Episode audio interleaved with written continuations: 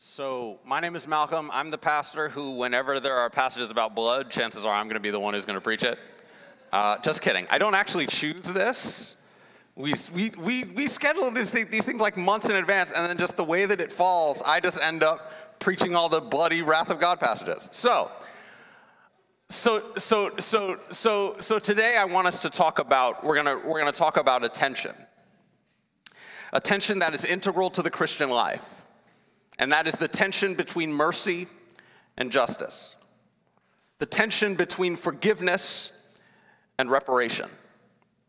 In the scriptures, it's, it's what's going on in chapter 63, verse 4 a time to punish people and a time for God to save his people. So I want to do a deep dive into these chapters, and then we'll spend a fair amount of time talking about how, how we navigate that tension. So let's hop in. Verses, verses 1 to 6 are a very clear unit describing the bloody return of the Lord. It begins dramatically, and I want you to hear all of it one more time in the dialogue, the dialogue that goes on in these first few verses. Who is this coming from Edom? He comes from the city of Bozrah, dressed in red. Who is this dressed in fine clothes? He marches forward with his great power. He says, I, the Lord, speak what is right. I have the power to save you.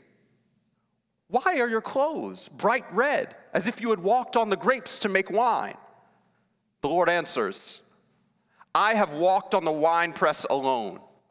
No one among the nations helped me. I was angry and walked on the nations. I crushed them because of my anger. Blood splashed on my clothes. I stained all my clothing. I chose a time to punish people, and the time has come for me to save my people. I looked around and I saw no one to help me. I was surprised that no one supported me, so I used my own power to save my people. My own anger supported me. While I was angry, I walked on the nations. In my anger, I punished them and poured their blood on the ground. This is a deeply disturbing passage just for most of us, particularly because of its bloodiness.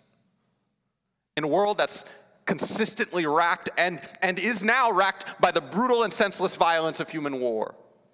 We hear these words and we cringe. But remember, the people of God heard these words and rejoiced. Why?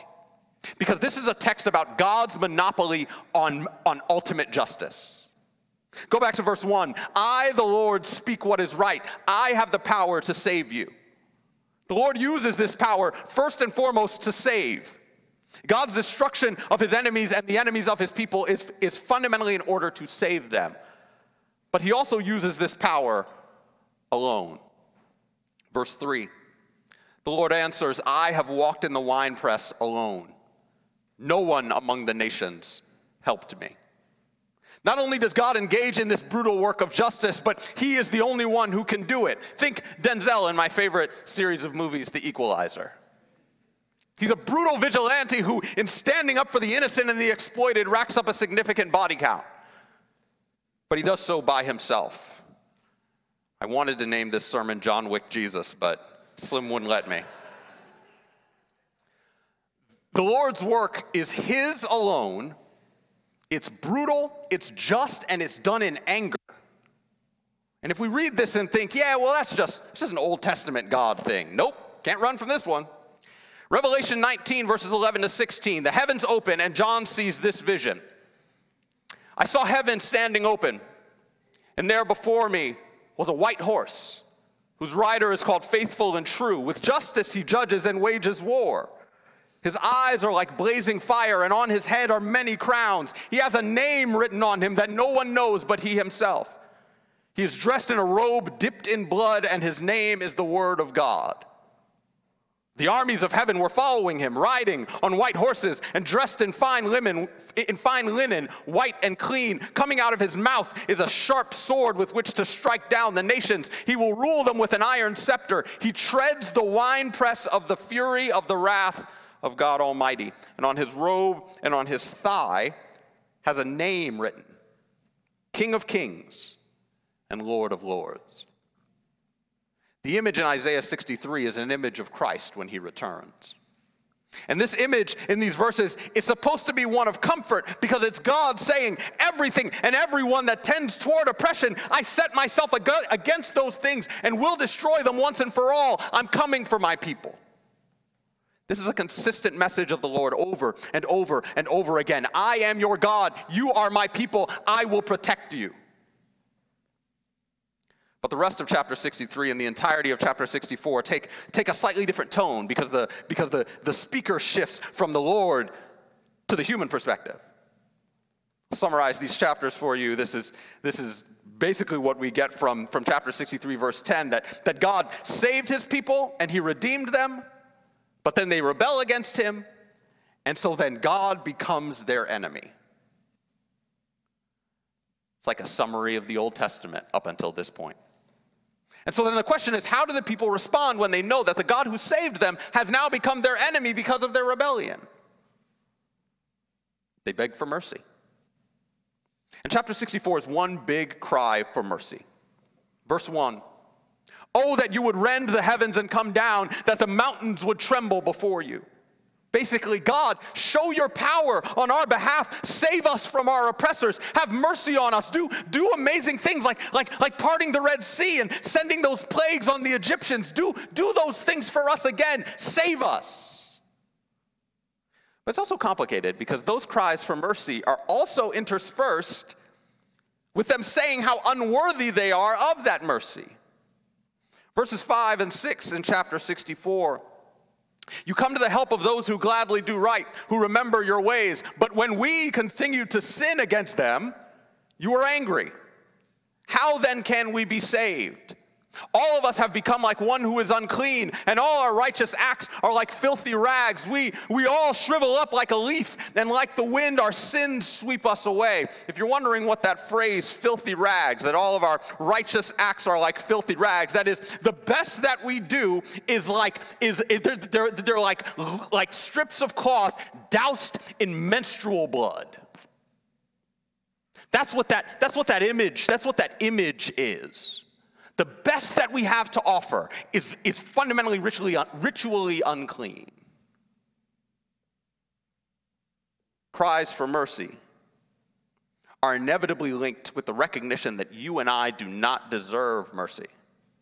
It wouldn't be mercy otherwise, it would be justice. And here we have the big problem of the Christian faith and the big problem of chapters 63 and 64. Which one do you want? Do you want mercy? Or do you want justice? Which side of the sword of the Lord do you want to be on? Do you want to be on the side of the protected or the side of the oppressor? Well, I think this is often our answer. I want mercy for me, but I want justice for those who harm me. I don't want to get what I deserve, but if you wrong me, you better believe you're going to get what's coming to you. Uh, my mind was, was rocked this week. I've had to talk about nonviolence all week. I was in, I was in New York um, on Thursday at, at, at Columbia doing this roundtable with a brilliant philosopher, and she and I were discussing the role of forgiveness in racial justice. And it made me think practically about the relationship between mercy and justice. Thinking, thinking as a Christian in a, in a secular atmosphere is going to force that. But I was, I was also at Columbia when they shut down the campus to outsiders because there were two student groups, one pro Israel and one pro Palestine, who had organized rallies at the exact same time. The topic, topics of mercy and justice are especially poignant right now. So, how does this passage help us think about them? Well, According to Jesus, we are not to choose between mercy and justice. We are supposed to seek both with equal energy. Mercy goes by another name in the New Testament forgiveness. In Matthew 18, Peter asks Jesus how many times he has to forgive his brother or sister who sins against him. And Jesus answers with this great parable about the kingdom of God. It goes, goes like this. So there's a, there's a king who decides to settle accounts with his servants. And so he begins this process, and, he, and, and, and a man is brought to him who owes the king the equivalent 10,000 bags of gold. If you're wondering how much money that is, uh, if you assume a minimum wage of $15 an hour, 10,000 bags of gold is about $6 billion. He owes the king $6 billion. And obviously, he can't pay it. And so the king orders that him, his wife, his children, and everything he has be sold in order to repay that debt. And this servant is supposed to be in prison until he can repay that debt. And so this servant, he begs for his life. And as a result, the king cancels his debt. Done. And so this servant goes out and he finds one of his fellow servants who owes him a hundred silver coins, which is basically the equivalent of about $12,000 and he chokes his fellow servant. And, and, and, demands that he pays his debt. And when this and when this other servant, eh, when this, when this other servant begged for his life, he had him thrown into prison to pay off his debt. And so the other servants, seeing this, get upset. They tell the king. The king calls in this servant who had owed six billion dollars, and he says, "I showed mercy to you. Shouldn't you show mercy to your fellow servants?" And then what the king does is he hands that servant off to the jailers to be tortured until he can pay back everything that he owes. And then Jesus ends this parable with these words This is how my heavenly Father will treat each of you unless you forgive your brother or sister from the heart. We learn a few things about forgiveness in this passage. First, and this happens throughout the scriptures, forgiveness is an economic idea. But second, forgiveness is about letting go. I'm going to stand by this definition of forgiveness. Forgiveness is the painful choice to eat a cost. Forgiveness is the painful choice to eat a cost. Forgiveness considered from our point of view, that is, when we forgive our brothers, sisters, and neighbors, it's unilateral. It requires all from the offended and nothing from the offender. Considered from our point of view, it's also rarely a one time thing. If you've ever been hurt, you know that even if you do forgive, you often have to keep on forgiving because it keeps popping up in your mind and your heart. The temptation to bitterness rises over and over again. But forgiveness is not reconciliation. Reconciliation requires the investment of both parties. It, it requires trust, either rebuilt or painstakingly forged in the first place. But forgiveness doesn't require any of that. All forgiveness requires is the offended deciding to eat the cost. And the Lord says, forgive. The thrust of Christ's ministry, and it's repeated by Paul, is this forgive constantly even, that is especially your enemies. Sermon on the Mount, Matthew 5, 38 to 39. You've heard it, you've heard it was said, eye for an eye and tooth for a tooth. But I tell you, do not resist an evil person. In this case, Jesus is saying, do not violently, do not violently resist them. Instead, love them. Really? Yes, a few verses later, it says it explicitly. This is what we confessed this morning, verses 43 to 45. You've heard it said, Love your neighbor and hate your enemy. I tell you, love your enemies. Pray for those who persecute you, that you may, that you may be children of your Father in heaven. This is Paul in Romans 12. On the news a few days ago, a former Israeli prime minister was on an interview. And that interviewer brought up the fact that in retaliation against the brutal terrorism that they suffered at the hands of Hamas, Israel also seems to be committing war crimes and cutting off food, wa- food power, and water to civilians. And Naftali Bennett responded, you can look this up. And he said, Are you kidding me? Are you talking about Palestinians? I'm not going to give electricity and water to my enemies. Romans 12, verses 17 to 21. Do not repay anyone evil for evil. Be careful to do what is right in the eyes of everyone. If it is possible, as far as it depends on you, live at peace with everyone. Do not take revenge, my dear friends. But, and this is very, very important, leave room for God's wrath. For it is written, It is mine to avenge. I will repay, says the Lord. On the contrary, if your enemy is hungry, feed him. If he is thirsty, give him something to drink. In doing this, you will heap burning coals on his head. Do not be overcome by evil, but overcome evil with good. In other words, the scriptures command us to never seek revenge, ever. Instead, We are to forgive, forgive constantly, full stop. If someone wrongs you, Christ by his Spirit calls you to forgive them. Why? Because according to Jesus, we're to forgive because we have been forgiven much. We extend grace because God has shown such grace to us. We love God because He loved us first, and we love our neighbor out of the overflow of that love. But that, but that, but that can't be it, Mosaic. I hope you, I, I hope you, I hope you feel it because, because, because it feels like that, that can't be it. That feels heavy. We, we, we want mercy for ourselves, but, but to extend it constantly? Do you understand how, how often wronged I am? How, how the, the, the, the level of things that I've suffered? Are you asking me to eat that? That's a lot of cost to eat.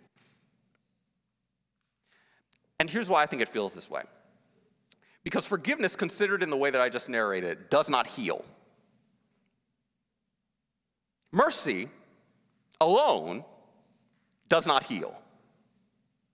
Mercy and forgiveness are a necessary part of the story, but they cannot be the whole story. And that's because the other face of mercy needs to be revealed justice, righteousness, vindication, a, a, reminder that, that the wrong that you suffered or the wrong that you committed is actually wrong. That it tears you apart, it tears your relationships apart, it tears our communities apart, and it tears the world apart. Mercy eats the cost, but justice stitches those things back together. Somehow things need to be set right. We can't just like consider them right. No, like we're looking forward, we have to look forward to a world where things actually are right. We want and need a world where both mercy and justice ring loudly in our ears, where, where, where we don't face the penalty of the things that we've done, and yet also everything will be made new. Where the fabric of our lives, of our communities, and our world can be stitched back together. What we need is the cross. Because at the cross, we see the center of our faith and we see a moment where mercy and justice reach their zenith, their high point where the ultimate mercy is poured out on you, that by his blood you are set free. Not by your blood, but by his blood. God demonstrated his love for us in this that while we were still sinners, Christ died for us. And the ultimate justice is poured out as well that Christ drinks the cup of God's wrath against sin so that we don't have to. For some reason, all that matters is that that cup gets drunk, and Jesus is the one who does it. And in so doing, he inaugurates a new age, what he calls the kingdom of God, because by faith in Christ, you can take part in that mercy and that justice. And, and, God, and Christ is calling and equipping us to be ambassadors of that justice and that mercy everywhere we go. And I say all this because I want you to really understand how important it is for the Christian to relentlessly love our enemies. Because that is actually one of the primary applications that flow from the text that are really clear about the wrath of God. A lot of us don't know how to like deal with that. But here's the thing we love our enemies as an invitation to redemption because that's how God loved us. We love even our enemies because we know that if they refuse that love, ultimate justice does not lie in our feeble, foolish hands. It lies in the capable hands of the Lord. We love even our enemies because we have to know, we have to know that the flesh and blood that we think that we're fighting against, these people are not our enemies. Our true enemies are sin, death, and the devil. And insofar as these people seem seek to harm us, they are acting as tools tools of our actual enemies. And the thing about our actual enemies, sin, death, and the devil, is that those enemies have been defeated. See, forgiveness is hard. For it, is, it is so hard to eat a cost. If your spouse cheats on you, if someone hurts you or someone you love, if someone disrespects you, calls your character into question, it is so hard to forgive. And yet, the word of our Savior is this remember the mercy that I have shown you. Extend that mercy without exception. Because I'm going to make it right. Your responsibility is to love. And here's an objection that you might have But things still aren't right. Aren't we supposed to be the ones to make it right? We're the body of Christ after all. Isn't our responsibility to make the world right? No. No. It's not, and you're not smart enough to do it anyway. Neither am I. None of us are. Our responsibility is to be a community that is ruled by Christ. Our responsibility is to be here, a community where forgiveness is constant and where justice is present. The world is full of domination and exploitation. People are going to hurt you, and some are going to care, and some aren't. It happens all the time, and it's going to continue to happen. People are going to do terrible things to one another. Are you going to be able to change that? No, but are you going to be able to forgive?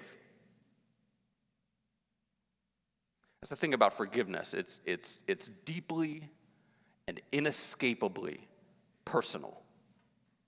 Nobody can make you do it.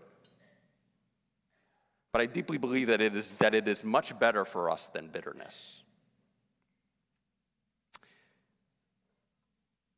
See, brothers and sisters, Christ has called us to be a community that is so sure of the coming of Christ, with all that that entails, that we are willing to forgive our brothers and sisters and neighbors and to actively seek reconciliation with them. That's a significant part of our witness to the world because apart from Christ, that is a ridiculous stance to take. It's one of the things that continues to strike me about, uh, about, about, about Malcolm X's words because it is so, it seems so reasonable to seek retaliation. Retaliation makes much more sense. Killing the enemy makes much more sense than dying at their hand, but that is not the logic of the cross. And that cannot be the logic of the Christian. Because the Christian is the person who by the Spirit is more willing to die for their enemy than to kill them. Because the Christian deeply believes, I am not the one who's going to make everything right. Jesus will. But among, the, but among the brothers and sisters, among those who claim to be indwelt by the Spirit of God, we can set things right here. After we finish Isaiah, which will be very soon, we only have two chapters left, we're going to likely preach through the Sermon on the Mount. And here's a sneak peek of something I'm going to press throughout, throughout that series. Jesus doesn't tell us to do these seemingly ridiculous things just to reveal to us how imperfect we are. It's not just a mirror for us to just see it and be like, oh my gosh, I can't do that. I deeply believe that he tells us to do them because he has promised to equip us to actually do them. They're hard things to do. Goodness gracious, they're hard. But the way that the world is going to know that we're his disciples is by our love. And that's not just our love of one another, it's also our love of our enemies. Isaiah 63 and 64 begin with a clear statement of God's bloody wrath against his enemies and the enemies of his people. But they continue with a cry from his people, a cry for mercy, a cry that their sin might be forgiven, that even though they're rebellious, that they might be restored. And in Jesus, God answers that cry with a yes and. His anger is a redemptive anger, an anger that flows from love, an anger that is expended on the cross and visited upon our actual enemies, sin, death, and the devil, defanging them and plucking their talons out of our lives. And it is only by recognizing that God has promised justice, even beyond our wildest imaginations, that we can actually forgive our brothers and sisters over and over and over again. Why? Because we serve a God of brain shattering mercy and world stitching justice. We pray with the people of God, Isaiah 64, verses 8 to 9. Yet you, Lord, are our Father. We are the clay, you are the potter, we are all the work of your hand. Do not be angry beyond measure, Lord. Do not remember our sins forever. Oh, look on us, we pray, for we are your people. And the Lord answers, I won't be angry beyond measure. I won't remember your sins forever. As a matter of fact, I won't just forget them. I will actually cleanse you. I will bring you to myself. I will make you day by day by my Spirit more like me. That is what God has done for us and is doing for us in Christ and, and by the Spirit. The invitation to you is to repent and to believe, to join and to form a community of constant grace, a community of constant forgiveness, a community of constant justice, where people have what they need because we share. We're going to see that in the potluck a little later. By the Spirit, that is the people and the community that we can be. And so, my call to you is to forgive. Forgive that person who has harmed you. Forgive that person who will harm you. Forgive this is the other thing. Some of you may need to forgive yourself. And this is not like this like therapeutic forgive yourself kind of thing. No, no, no. Because that, that can get weird. Um, what I'm what I'm what I'm saying is I think I think we hold we hold a longer record of our own sin than the Lord does. If it's true that God's mercies for us are new every morning, what might it look like for you to actually live a life where that were true? one where every day is an opportunity for the Spirit to continue to work in and through you. My encouragement to you this week is forgive because you have been forgiven. Let's pray.